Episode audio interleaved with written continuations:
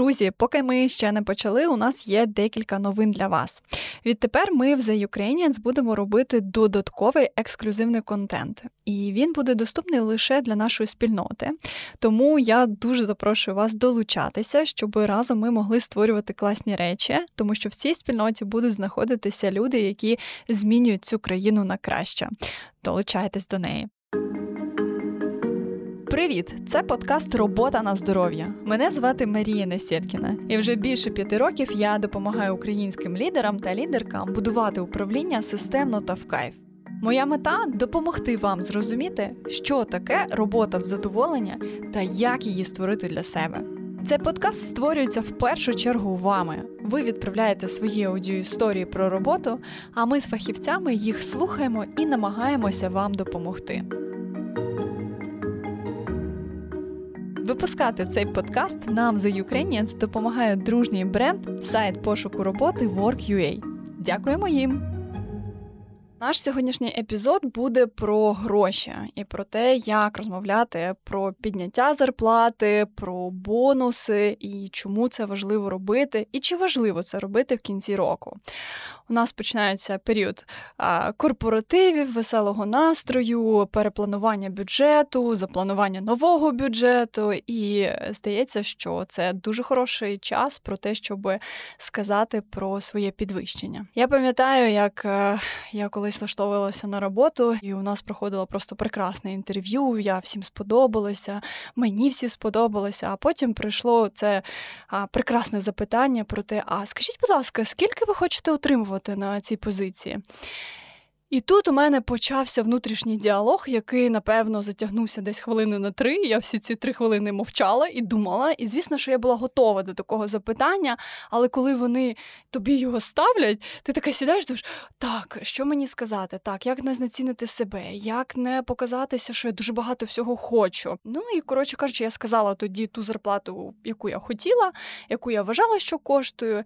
І мене не взяли, тому що сказали, що я сказала занадто високу зарплату. І я була трошки в шоці, сказали, що таких зарплат на ринку немає взагалі. В общем, кажучи, вони були розчаровані. Я почала виправдовуватися. І потім я себе карала за те, що я виправдовувалася, за те, що я сказала, скільки я коштую. Коротше кажучи, ця тема вона є цікавою і болючою, і іноді просто неочікувано розгортається для всіх сторін.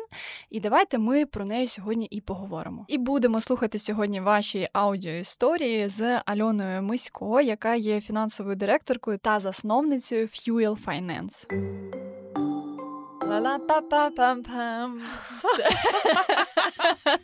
Ми говоримо з тобою сьогодні про гроші. Це насправді така серйозна, але може і не серйозна тема. Подивимося, як вона піде. Розкажи трошки про себе і про те, чому ти займаєшся фінансами взагалі. Я займаюся фінансами прям дуже давно. Мені здається, я вибрала цей напрямок. Мені подобалася математика, і я вибрала собі економічний напрямок ще там з 9 класу.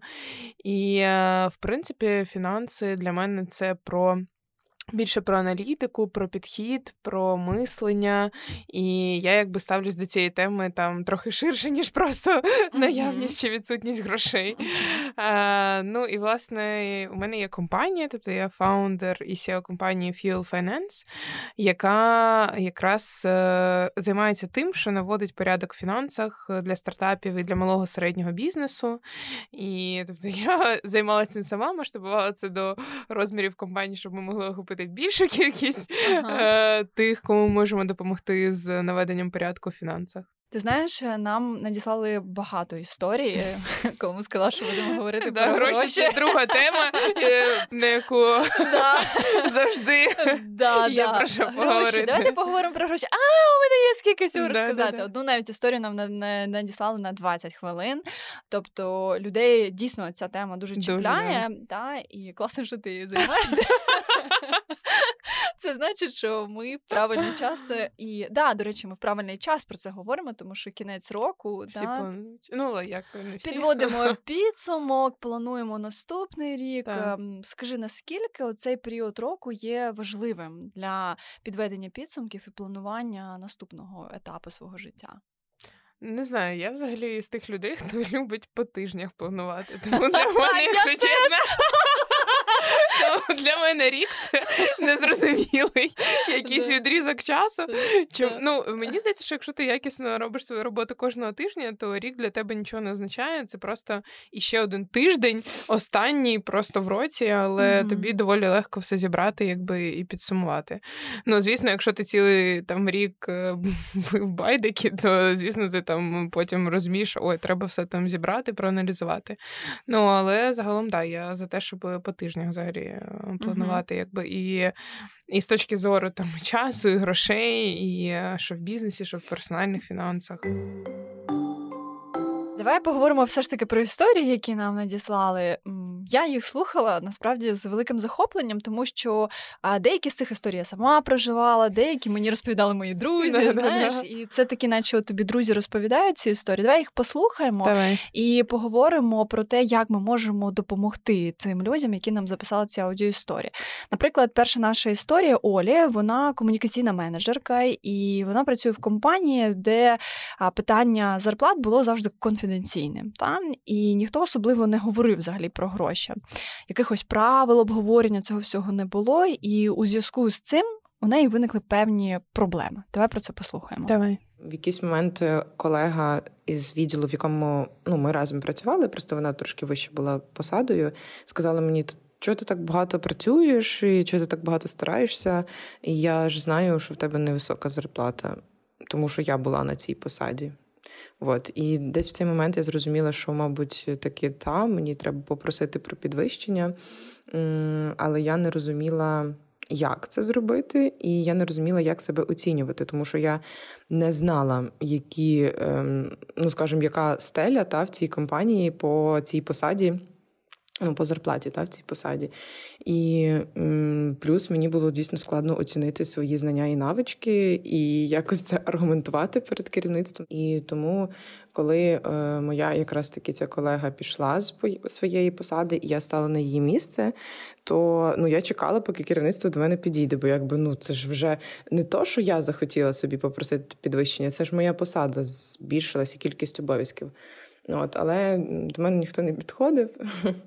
І е, врешті я все-таки наважилась і поговорила з керівником, ну, тобто попросила про перегляд зарплати, але в зв'язку з тим, що тоді не так багато було проєктів, мені е, відмовили, але там сказали, що повернуться якийсь час до до цього е, питання. От. І мій запит у тому, що яким чином просити, по-перше, про підвищення зарплати, тобто як починати цю розмову, якщо немає якихось е, чітко, ну тобто немає там е, правил, що кожні півроку відбувається перегляд зарплати. Якщо немає якоїсь системи, по якій ти можеш рости, немає суми, ну до якої ти там можеш дойти, ти не знаєш її просто.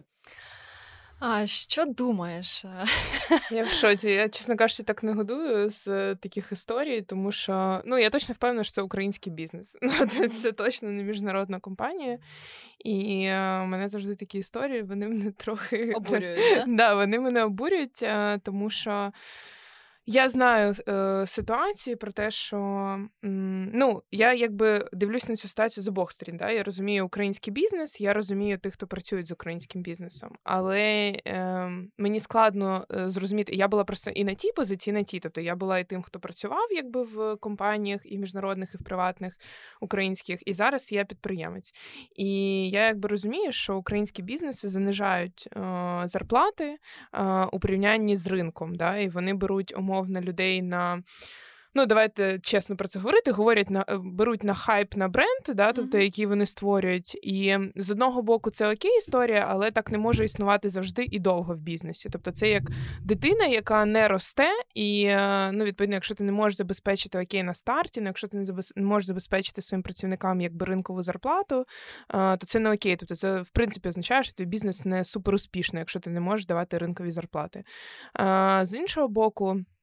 Е, ну, Ми самі проходили е, багато ітерацій, у нас була різна система. Тобто я насправді взяла для нас систему з міжнародного бізнесу. І сподіваюся, що нас будуть слухати підприємці. Вони це почують. Що е, системний перегляд зарплати він завжди фінансово ефективніший, ніж ситуація, коли ти чекаєш, і до тебе раптово приходить працівник, і він хоче якесь підвищення, або він просто іде від тебе, тому що там вартість е, найму нового працівника в команду якісного, хороша, вона дуже дорога. Вона mm-hmm. значно значно вище, ніж е, підвищення зарплати системне там людині. І ну там я взяла систему, та яка є в четвірці, і е, це перегляд реально два рази в рік зарплати кожні півроку. Ми дуже сильно запарились з Personal Development Plan, Це така історія, там де тобі потрібно, ти розумієш свої скіли, вони оцінюються на старті. За кожне підвищення скіла є ну зрозуміла чітка історія, як ти можеш підвищити ці скіли, як вони потім заміряються, як е, у зв'язку з підвищенням цими скілами у тебе переглядається зарплата там два рази на рік. І це адекватна, там хороша система. З іншого боку, чому ми зазвичай боїмось прийти сказати про підвищення зарплати? Ми завжди думаємо, що ой, нас звільнять і все піде там. Але якщо об'єктивно оцінити ситуацію, то цього не буде. Ну окей, вас звільнять, ви знайдете кращу роботу, іншу роботу. Да, Якщо ви дійсно вмієте добре виконувати свою роботу. Якщо не звільнять, то вам підвищать зарплати, ви досягнете там свого результату. Ну якби в обох сценаріях мені здається, що просто в цьому випадку людиною керує страх прийти і сказати: ну, в принципі, є страх говорити про фінансові якісь аспекти. Е, Тому тут в цьому плані, якщо прийти е, озвучити, ну треба не боятись. Те, що у нас немає відкритої інформації, я е, ну взагалі раджу кожному попитати у друзів, да, тобто не треба соромитись цієї теми, обговорити про те, скільки хто заробляє, окей, наскільки моя там зарплата плюс-мінус знаходиться в ринковому рівні. Е, зараз складно з такою відкритою інформацією, але знову ж таки треба не забувати, що якщо ми отримали сертифікації да, додаткові, або ми добре справляємося зі своєю роботи, успішно виконуємо проекти. Ну, всі, я думаю, розуміють, що таке успішне виконання проєктів там на своїй посаді то це в принципі означає до того, що зарплата має зростати. Якщо я прокачую якісь скіли, які я використовую, там я не знаю, англійська мова, я прослухав якийсь курс, я прослухав якийсь тренінг. Mm-hmm. Якщо збирається набір цього всього, то це так чи інакше має привести до зарплати. Я вже мовчу там про підвищення, да, тому що підвищення це взагалі стандартна історія.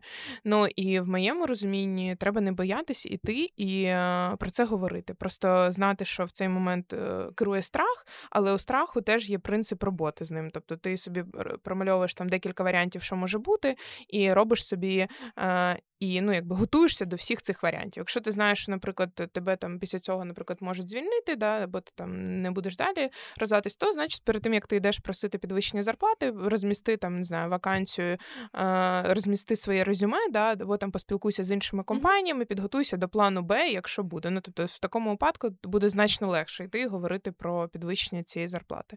Але е, як себе оцінювати, да, тобто я там завжди реально там дивлюся на те, окей, як я справляюсь, а що вважається критеріями моєї хорошої роботи. Тобто мені здається, що завжди допомагає прийти і е, у відкриту запитати у свого роботодавця або там у того, з ким ти працюєш, да, там керівника, е, про те, що таке добре виконувати свою роботу, да, які критерії виконання е, моєї роботи, і попросити оцінити, а як ти оцінюєш по ось цим критеріям тепер, там не знаю, по десятибальній шкалі, як я виконую свою роботу. Да?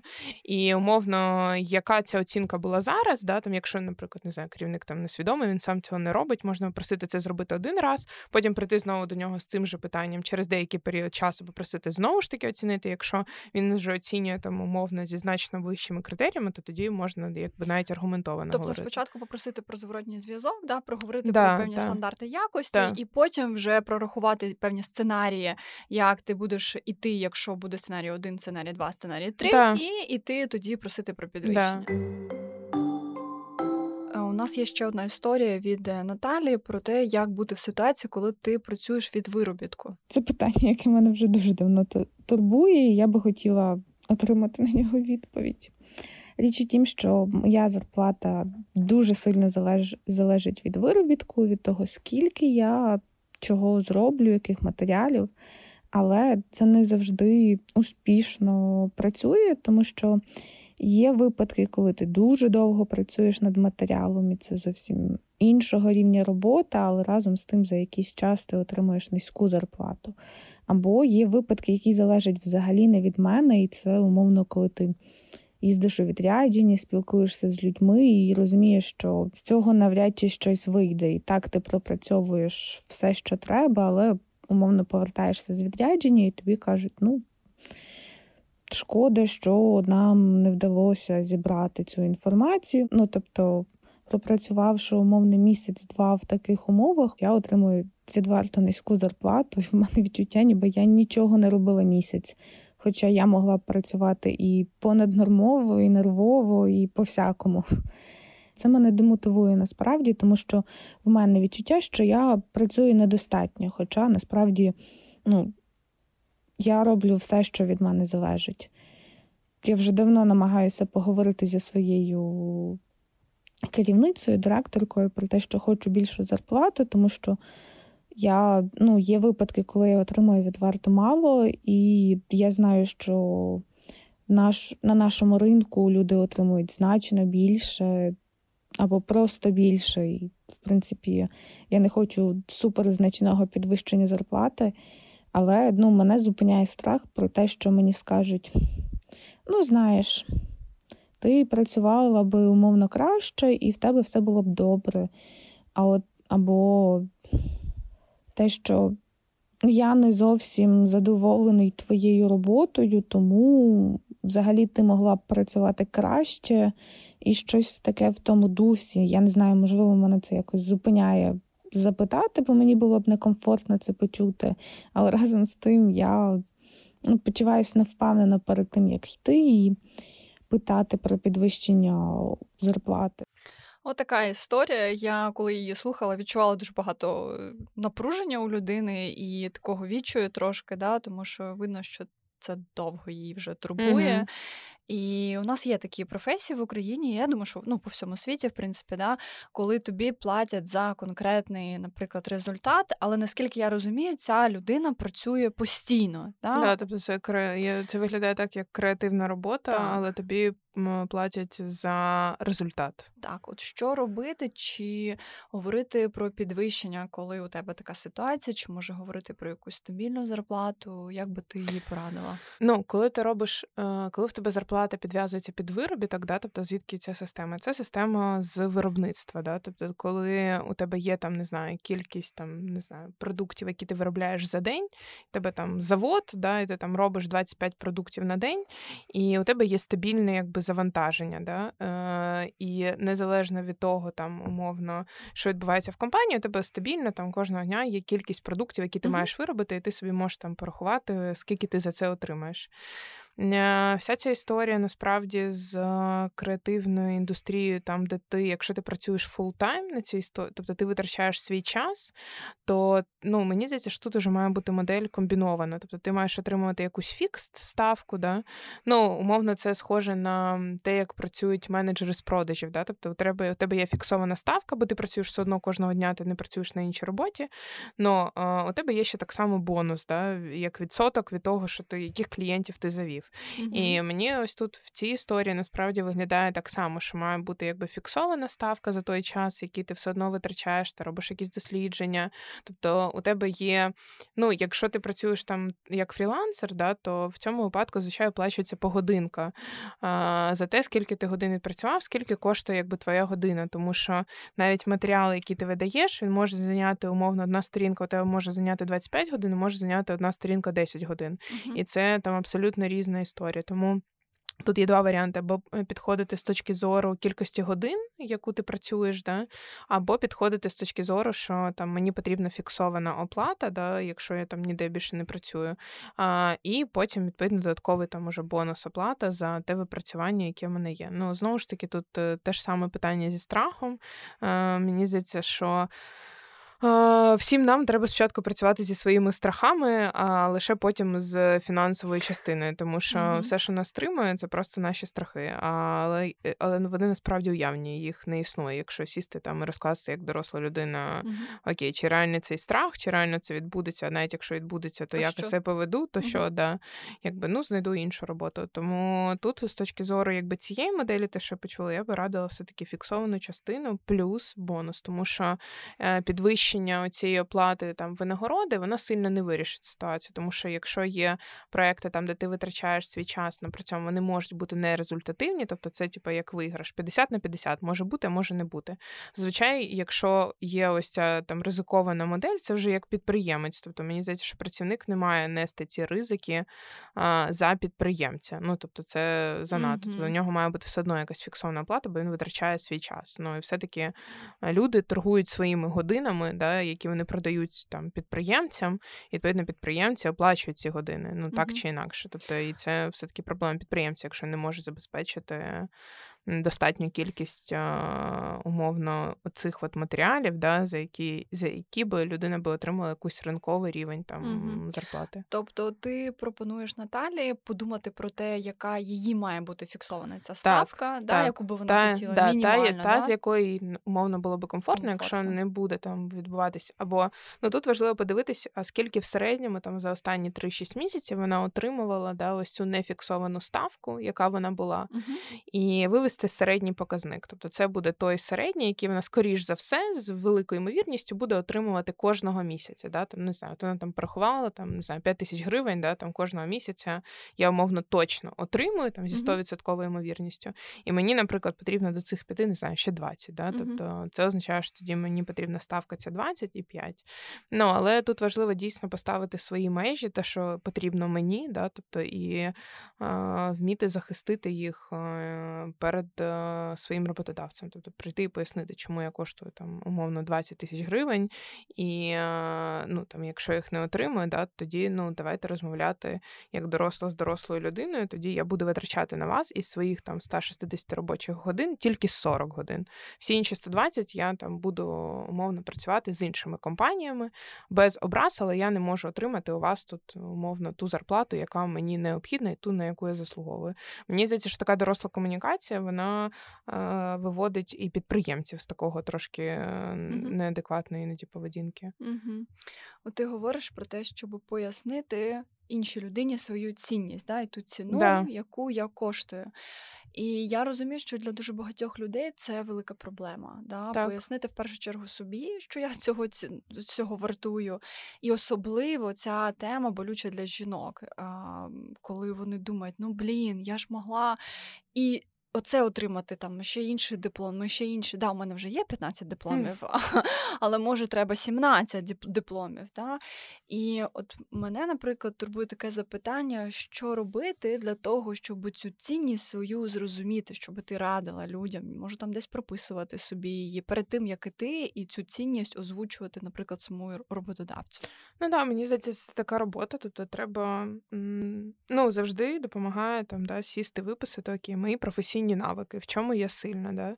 а, умовно, яке навчання я там нещодавно проходила, да? там не знаю, скільки книжок я прочитала, які там не знаю, які свої навики я розвинула за останній період і як. Як змінилась продуктивність моєї роботи, тобто який я результат там видаю.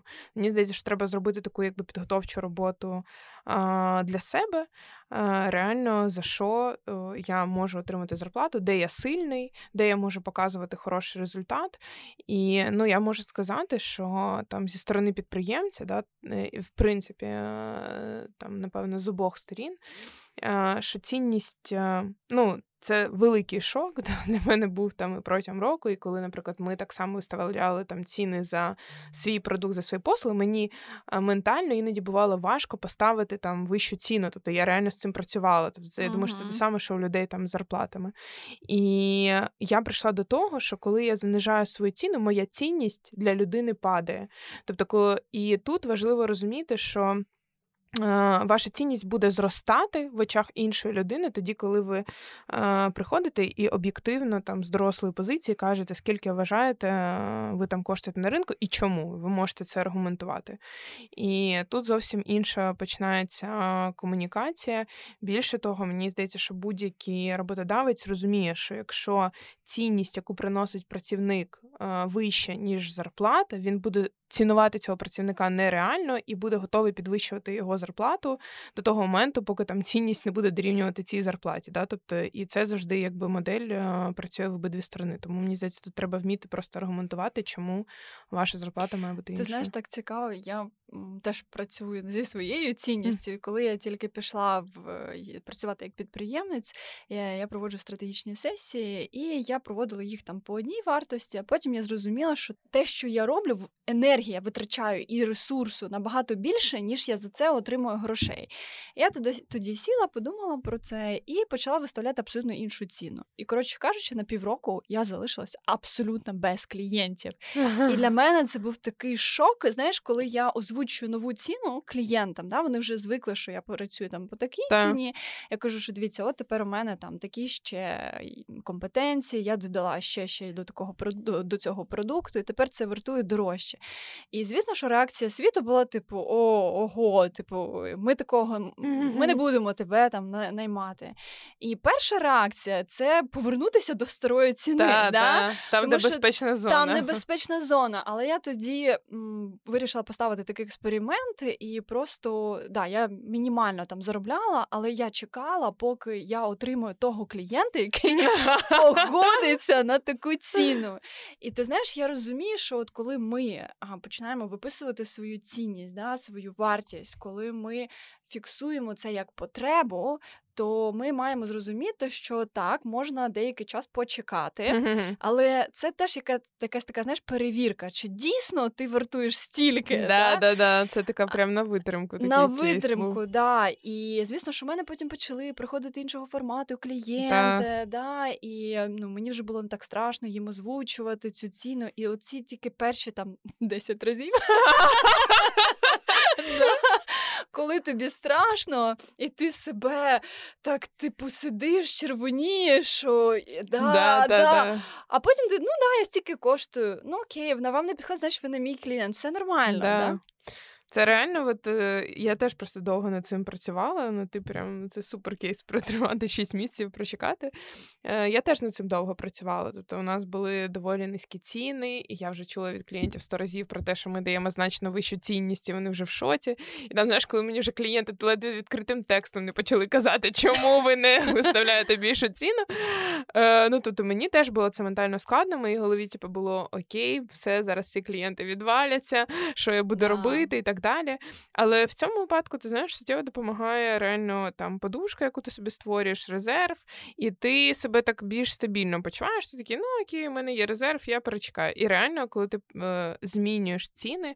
Е, твоя цінність виростає в очах твого клієнта, приходять зовсім інші клієнти. Ну, тобто, знаєш, ці от меми про те, що, типу, там, де ти умовно клієнт, який платить тобі 500 доларів, і клієнт, який платить 10 тисяч доларів. Знаєш, там той, що 500 доларів просто вийме тобі мозок, а той, що за 10 тисяч доларів, у вас все окей, ви нормально якби працюєте. Тому да, така штука є в усіх, і мені здається, у мене такий самий був досвід. Ми теж перечекали цей момент. У нас почали приходити значно цікавіші компанії. Нам стало в принципі цікавіше працювати. У нас з'явився там, знаєш, такий навіть новий етап. Ми просто змінили в якийсь момент. Е, ми ще прийшли до того, що ми змінили просто продукти. Тобто, ми не те, що ми відмовилися від маленьких клієнтів, ні, ми просто зробили от мінімальні пакети для них, і uh-huh. вони дуже обмежені. Тобто, ми не робимо там все для всіх е, за маленьку ціну. А ми робимо реально конкретно ось цей результат. ну він там буде давати тобі результат, але він ось такі маленькі там пакети. І це uh теж може бути часто вихід. А на цьому моменті я хочу зупинитися, тому що саме тут ми даємо ексклюзивний контент для членів та членкиньок спільноти The Ukrainians. І якщо ви хочете долучитися до цієї спільноти і отримати цей унікальний контент, то, будь ласка, долучайтеся. Посилання на те, як це зробити, буде в описі до цього епізоду. Чекаємо на вас. У нас є ще одна історія, до речі, теж від підприємця. Він е, подкастер, це історія Івана. Е, і Він займається подкастами на комерційній основі. І його проблема полягає в тому, як відстояти власні фінансові інтереси, коли немає стандартів в індустрії. Давай mm-hmm, послухаємо давай. історію. Привіт, я Іван, мені 20 років, і я подкастер. І подкаст в Україні це така сфера, яка тільки розвивається, і дуже важко говорити про якісь стандарти індустрії. Одна з моїх проблем це те, як як прайсити свою роботу. Бо коли дивлюся на американський ринок і там бачу, які бюджети у них на подкасти, розумію, що це бюджети, які не реалістичні абсолютно до українського контексту. Та? І відповідно, коли спілкуюся з замовником, а я працюю як фрілансер, то е, стикаюся з тим, що е, не знаю, як пояснити той чи інший бюджет. І я приїжджаю до одного з замовників е, в офіс, це велика українська рекламна агенція, і ми говоримо про тему подкасту, ми говоримо про контент-план, ми говоримо про випуски, які ми хочемо зробити. Ми проговорюємо їхній запит, для чого їм це і так далі. А, І потім питання підходить до бюджету. Та До цього у мене був лише один кейс в досвіді. Я спирався на нього. Я називаю бюджет, з яким я працював над тим подкастом. А а представник цієї компанії по іншу сторону стола він каже: Ні, ні, цей бюджет для нас не працює, ми за таким бюджетом працювати не зможемо. Давай такий бюджет. І називай бюджет там в два рази менший. А, І на той момент я досить перелякався, тому що для мене важливо було отримати цей проект, важливо було зробити цей подкаст. Я кажу: добре, добре, давай так. Та і в кінці кінців е, стикнувся з тим, що бюджет абсолютно не відповідає кількості зусиль і часу, які треба присвятити цьому подкасту, але я вже закомітився, та я вже взяв на себе цю відповідальність і зрозумів, що а, насправді усвідомлення того, що цей бюджет не відповідає а, кількості зусиль, яких я докладаю, і я це відчуваю, та, то і мені стало важче працювати над проектом, мені стало а, важче монтувати випуски, мені стало важче придумувати. Та? Бо коли я тобто я е, ніби відчував, що моя робота недооцінена, але при цьому я раціонально. Розумів, що це моя була відповідальність, і що це я погодився на цей бюджет, і ніхто мене якби за язик не тягнув. І мене, власне, в цій темі турбує як віднайти всередині себе, напевно, що це має йти зсередини, як віднайти всередині себе цей стержень, це відчуття власної цінності, яке в процесі перемовин з потенційним замовником, яке в процесі обговорення проекту допоможе донести свою цінність і допоможе відстояти свої інтереси, свої фінансові інтереси е, і відстояти бюджет, який я пропоную коли навіть в індустрії ну, немає стандартів, е, немає якихось орієнтирів, на які можна спертися. Насправді дуже цікаве питання. Ну, я прям про продажі, про ціноутворення в бізнесі можу говорити днями і ночами. Ну, ми насправді проходили такий самий етап, тобто не було е, сфери там фінансового директора або фінансової команди на аутсорсі. Ну, якби і ціни я придумала з потолка, плюс-мінус по орієнтирах, умовно, які існують зарплати, наприклад, у фінансистів. Я впевнена, що у тих, хто реалізує там підкасти як проекти під ключ, теж є схожі орієнтири, з ким це можна порівняти, умовно, де можна що опертись. Але з приводу запаковки якби своїх продуктів і як виставляти на них ціну, тобто для мене важливим відкриттям стало ну там персонально для себе, що коли клієнт каже, я хочу в два рази менше ціну, ти йому кажеш Окей, ну тоді давайте обговоримо, що із цього списку робіт, який я описав, ми приберемо. uh Тому що виконати весь цей список за ціну в два рази менше неможливо. І тут важливо, тут дійсно дуже круто допомагають, якщо ти запакував різні варіанти. Тобто, умовно, ти можеш зробити варіант 1, 2, 3 за трьома цінами. І там, да, хочете максимальний варіант, от він ось такий. Е, Більше того, зачасту я бачу якби проблему, коли ти продаєш якби свій продукт, і якщо тобі не вдалося продати його за ту ціну, яку ти поставив, то скоріш за все ти не доніс, які точки болю ти будеш вирішувати для цього клієнта. Тому що ну, якби є два варіанти. У клієнта, в принципі, взагалі немає цього бюджету, да, і тому іноді я навіть можу радити почати з самого початку, да, там з відкритого питання про те, який у вас бюджет на цей проект. Mm-hmm. І тоді взагалі буде розуміння, чи є сенс далі продовжувати цю розмову, чи це просто пуста витрата часу часу. Е, З іншого боку, да, там, коли ти там запаковуєш ці пакети, ці рішення, тобі простіше якби комунікувати, і це прям підготовча робота, яку треба зробити. Про точки болю тут важливо, коли ти ведеш комунікацію з клієнтом, дійсно зрозуміти, а на що йому цей підкаст, яку проблему він хоче вирішити mm-hmm. цим підкастом. Ну, явно він не хоче вирішити проблему, щоб просто так, щоб зробити цей підкаст. Тобто він або хоче там додаткову лідогенерацію, або ще щось. І е, коли ти проводиш розмову в ключі, що ти показуєш показуєш, як е, цей проект вирішить його проблеми, в ідеалі, звісно, це взагалі прямо в показниках. Тобто, умовно, там не знаю, ми будемо надавати вам от фінансові фінансові послуги. У вас проблема прибутковості. Зараз там не знаю, ваш прибуток мінус 6%, а стане плюс 8%. Ви там виростете на 14%. Це в грошах стільки. То, да, там і я там порівнюю, окей, ви платите стільки за наш саппорт, але ми, от, наприклад, тут окупаємось і так далі. І мені здається, що цю математику підготовчу теж треба робити, хоча б там на листочку там да, для клієнта або розуміти, що Пояснювати, як ти своїм проектом закриєш ці точки болі, і в чому так само цінність цього проекту, і чому саме така якби ціна. Е, Більше того, мені здається, що коли ну, там, ти говориш е, про своє ціноутворення, особливо коли ринку немає, тут важливо пам'ятати, що треба розуміти взагалі свою стратегію. А що я зараз хочу? Да? Тому що ну, е, всі умовно знають про цю стратегію, коли ти можеш ставити низьку ціну, да, там, не знаю, коли заходить той же самий там будь-який Uber, Glovo на наш ринок, вони дисконтують супер свої ціни у порівнянні там з конкурентами. Mm-hmm. Вони ставлять там мінус 40, мінус 50, але у них є чітка ціль захоплення ринку кількістю.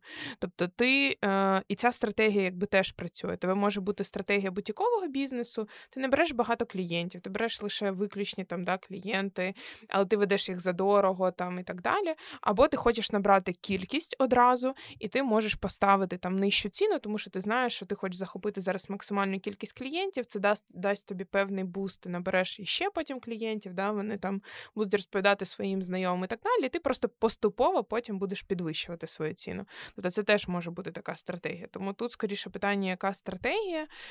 Якщо це там будь-якова історія, то знову ж таки ділити цю всю історію на пакети. В сервісному взагалі бізнесі, в будь-якому B2B, звичайно, працює оцінка людина годин, скільки ти витрачаєш на цей проект. Тобто, коли ти приходиш з цим проектом, кажеш, дивіться, ну от у нас є ось такий пакет, да, тут буде витрачено 45 годин на його uh-huh. реалізацію, це коштує стільки-то. А є пакет ось такий поменше. Тут буде 20 годин, і там набагато якби менша ціна. Давайте просто виберемо, які з пакетів ви хочете. Да? Там, ну окей, ми з вами будемо домовлятись, торгуватись. Там не знаю, плюс 3-5 годин я вам подарую, да, тому що ви там суперклієнти, я хочу з вами працювати. Я знаю, що це дасть мені потім uh-huh. там а, цей проект в мій портфель мені буде легше продавати і так далі. А, Але певні межі якби мають бути. Ти знаєш, е, класно, що ти про це говориш. Нас слухають, до речі, багато громадських активістів е, і активісток. І я, як людина, яка сама вийшла з е, соціального проєкту такого, я там трошки по-інакшому взагалі відбувається так. фандрейзинг, і ти співпрацюєш з донорами, з міжнародними, які тобі дають Та, гроші знаю, на певні да, на певні проекти. І виходить, що у нас, наприклад, була така ситуація, коли ми подали проєкт, а донор говорить: ми можемо дати вам в два рази менше грошей. І зазвичай, що роблять громадські активісти, вони зазвичай погоджуються, да? тому що mm-hmm. їм потрібно працювати, потрібно закривати ті кости, які в них є, і так далі. А, І а, я розумію, що ця історія вона не довгострокова. Да? Тобто uh-huh. ти можеш погодитися зараз, а потім просто ну, розуміти, що ти вигоріла, наприклад. Uh-huh. І от е, там з одним донором у нас була така історія, що ми йому сказали: дивіться, окей, ми можемо взяти там на 50% менше, але давайте ми тоді обріжемо ось такі такі індикатори. Uh-huh. А ну, тобто, ви маєте розуміти, що ми так. не просто там, знаєш, з неба ставимо цю, да, всю цю, цю цифру. Що якщо ми обрізаємо, умовно кажучи, вони хотіли нам тоді забрати комунікаційного менеджера mm. зарплату. Да? Кажемо, окей, не проблема, але тоді оце там охоплення на сотні тисяч людей. Ми його забираємо і робимо просто такі індивідуальні там формати цих проєктів. Вони такі, а ні, нам так не підходить. І коротше кажучи, вони погодилися тоді там залишити цього комунікаційного менеджера. Але я розумію, наскільки потрібно мати оцю сміливість теж да, сказати, що окей, це нормальний процес переговорів. Да? Якщо ви нам пропонуєте ось це, ми вам пропонуємо ось це. Да?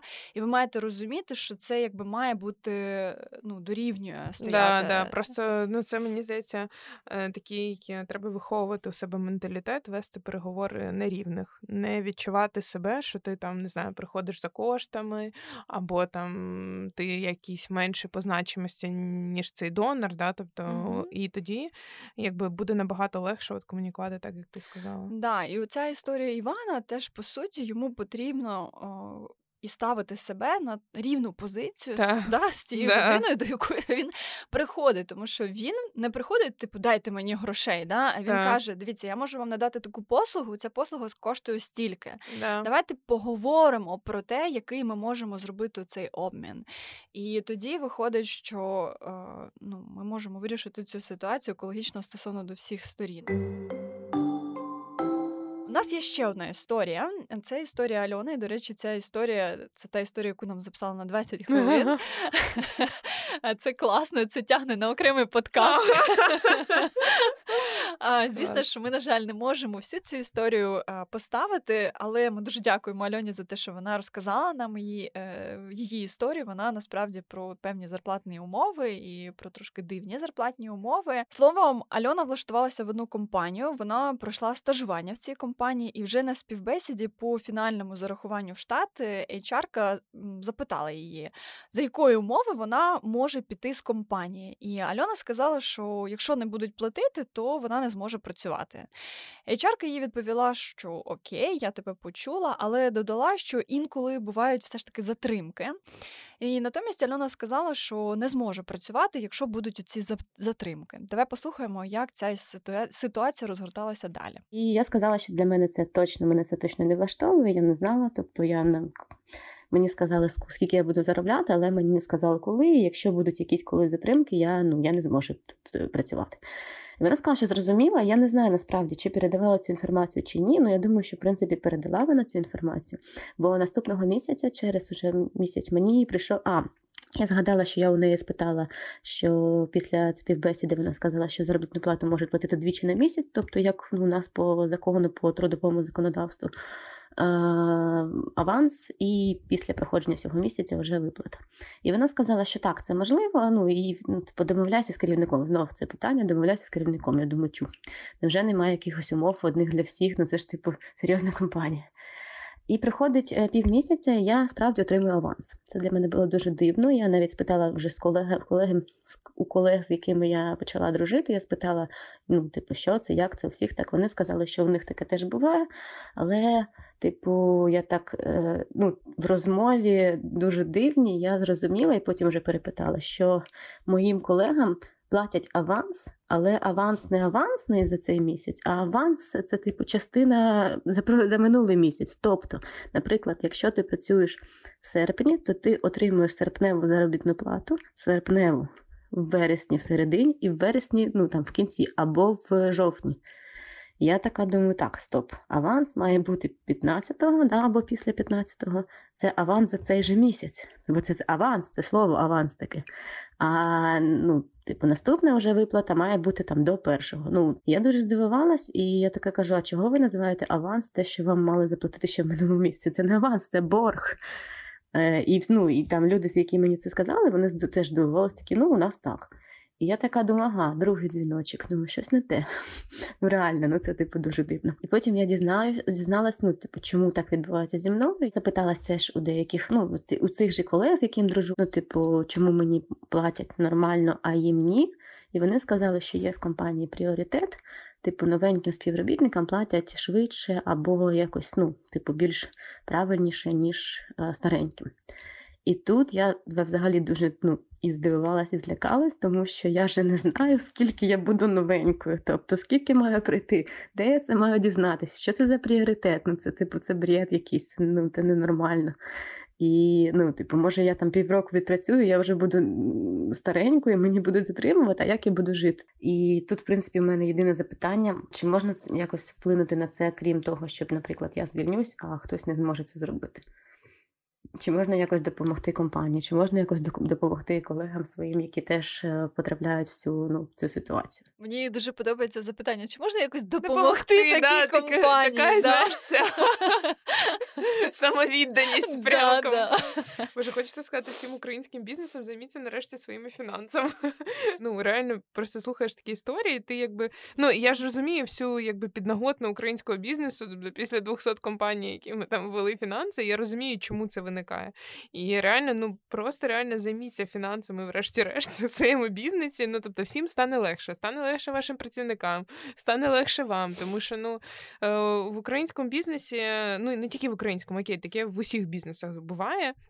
Ну, якби просто фінансова грамотність у нас трохи нижча, якби в країні.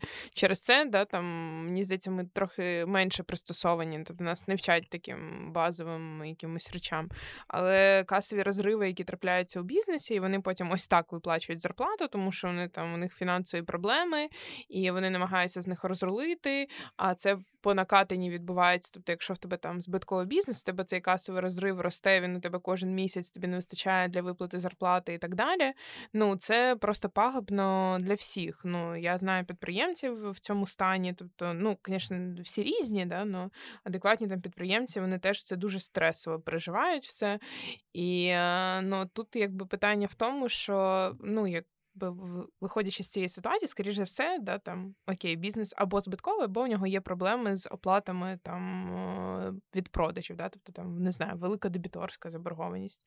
І якщо це просто повторюється кожного місця, то скоріш за все, да, там, якщо такі прям чутки ходять е, серед mm працівників, то там є серйозні якби фінансові проблеми в такій компанії. І я не дуже вірю в те, що якщо компанія не займається вирішенням цих проблем, що вона взагалі виживе найближчим часом. Тобто мені здається, що працюючи в таких компаніях, треба віддавати, якби треба розуміти, що ти працюєш в високоризиковому середовищі, і тоді це в принципі може означати, що ну тобі треба бути готовим до будь-яких варіантів. Що завтра ти не не буде цією компанією, не зможе працювати. Mm-hmm. Ну якби і тут, е, ідучи в такі компанії, треба оцінювати ці ризики, особливо коли ти от вже там абсолютно відома історія, да, то ну це прям з одного боку да, і смішно і плакати хочеться про цей аванс.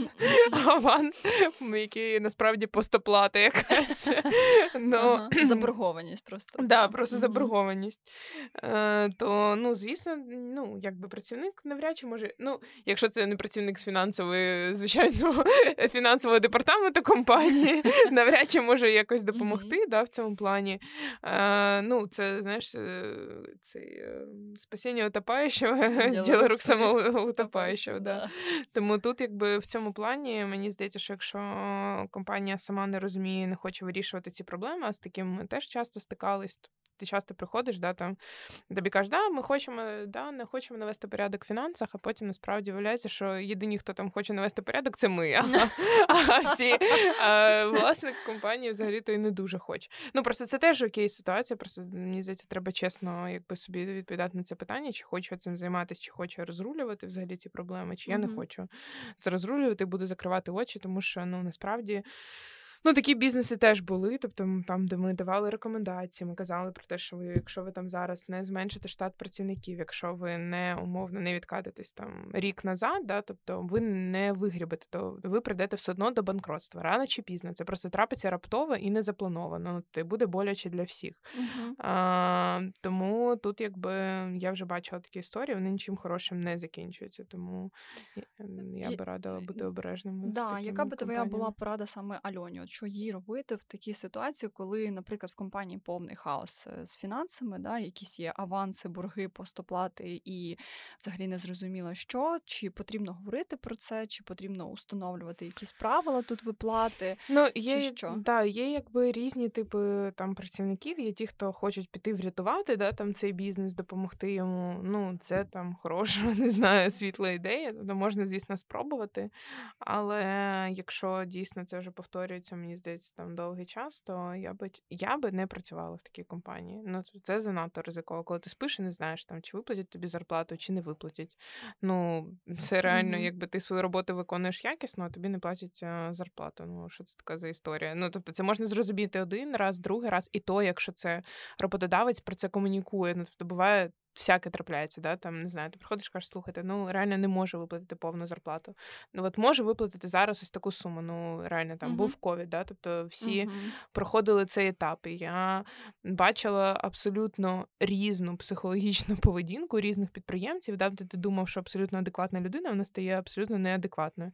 І е, в цьому плані, да, тобто були підприємці, які казали там Окей, ми всім платимо однакову зарплату. У нас є ось така сума, ми всі на неї розраховуємо, і всі, в тому числі я, переходимо на ось таку зарплату. Да, там. Але це там ми протримаємось ось так, ось так, то це має бути, мені здається, здоровий, чесний діалог е, зі своєю командою. Та, там Прийти сказати, окей, в цьому місці буде так, ну слухайте, там я над цим працюю. Да, там Ми там вийдемо з цієї ситуації, там дайте, будь ласка, час, якщо там не знаю, ми всі разом виплимо, у нас буде все супер круто. Ну, якби, І мені здається, що ця якби комунікація її просто не існує. Да, І коли просто ось це відбувається всередині в команді, ці розмови, да, і вони е, ну, якби не обговорюється з кимось, хто керує там цим бізнесом і так далі, то звісно це приводить до негативних наслідків. Супер клас. Дякую тобі дуже. Дякую. Я, я думаю, що у нас вийшла цікава дуже розмова, така щира Про тепла гроші. і про гроші. Є. Дякую тобі. Е, Сподіваюся, ще з тобою якось поговорити на якусь іншу тему. Теж. Бо мені, як підприємцю, дуже цікава тема грошей і фінансового планування, зростання і мислення. Ну коротше, ми ще стільки Дякую. могли б всього проговорити. Дякую тобі дуже. Дякую. Дякую, що дослухали до цього моменту. Це був подкаст Робота на здоров'я. А Мене звати Марія Несєткіна. Я незмінна ведуча цього подкасту. Сподіваюся. Давай ще раз. Якщо нічого в 2022 не зміниться. І до речі, це був наш останній епізод в цьому році, і ми з вами вже побачимось, як то кажуть, після свят е, в 2022-му, а саме наприкінці січня. Ми зробимо з вами невеличку паузу і сподіваємося, що ви будете дуже чекати на наш наступний епізод. Але тим не менш, ми все одно плануємо наш наступний рік і плануємо наші наступні епізоди. І один із цих епізодів буде про звільнення. Так, ми не почнемо з цього епізоду наступний рік, не переживайте, але ми будемо говорити про таку цікаву і болючу тему, як звільнення. Як реагувати, наприклад, коли вас неочікувано звільнили, коли краще піти по поганому, ніж залишатися по хорошому. Що робити, якщо ви лідер або HR, і ви розумієте, що потрібно вже звільнити людину, але от в який момент це зробити, і як зробити це коректно та екологічно стосовно компанії, вас і людини, яку ви звільнюєте. Розкажіть нам свою історію, якщо у вас ця тема десь чіпляє і вам є про що нам розказати. І ми вам допоможемо. Ми будемо обговорювати ваші історії разом з фахівцями, які будуть давати відповіді саме на ваші запитання. Надсилайте їх нам в Телеграм. Посилання в описі цього епізоду. А ще, до речі, було б дуже класно, якщо б ви залишили нам відгук про наш подкаст, про наші епізоди в Apple подкасті та поділилися ним в соціальних мережах. Нам це надзвичайно приємно. Дякую, що слухаєте нас, працюйте та відпочивайте на здоров'я.